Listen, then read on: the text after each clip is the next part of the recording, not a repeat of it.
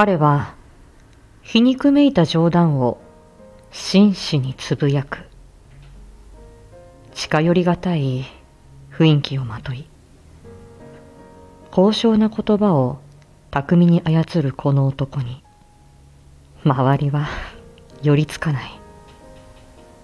だが私にとっての彼の言葉や仕草生き様はどれをとっても興味に満ち溢れ会話を繰り返すことでその思いは興味から禁断の連母という形に変化した。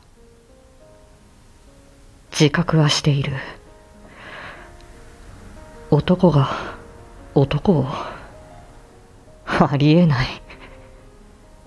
しかし思議と苦悩はなくただ相手に恋焦がれているという現実である。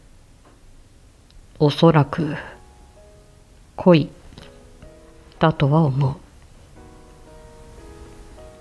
己のことだというのに客観的になるのは私の悪い癖だとも思うのだが。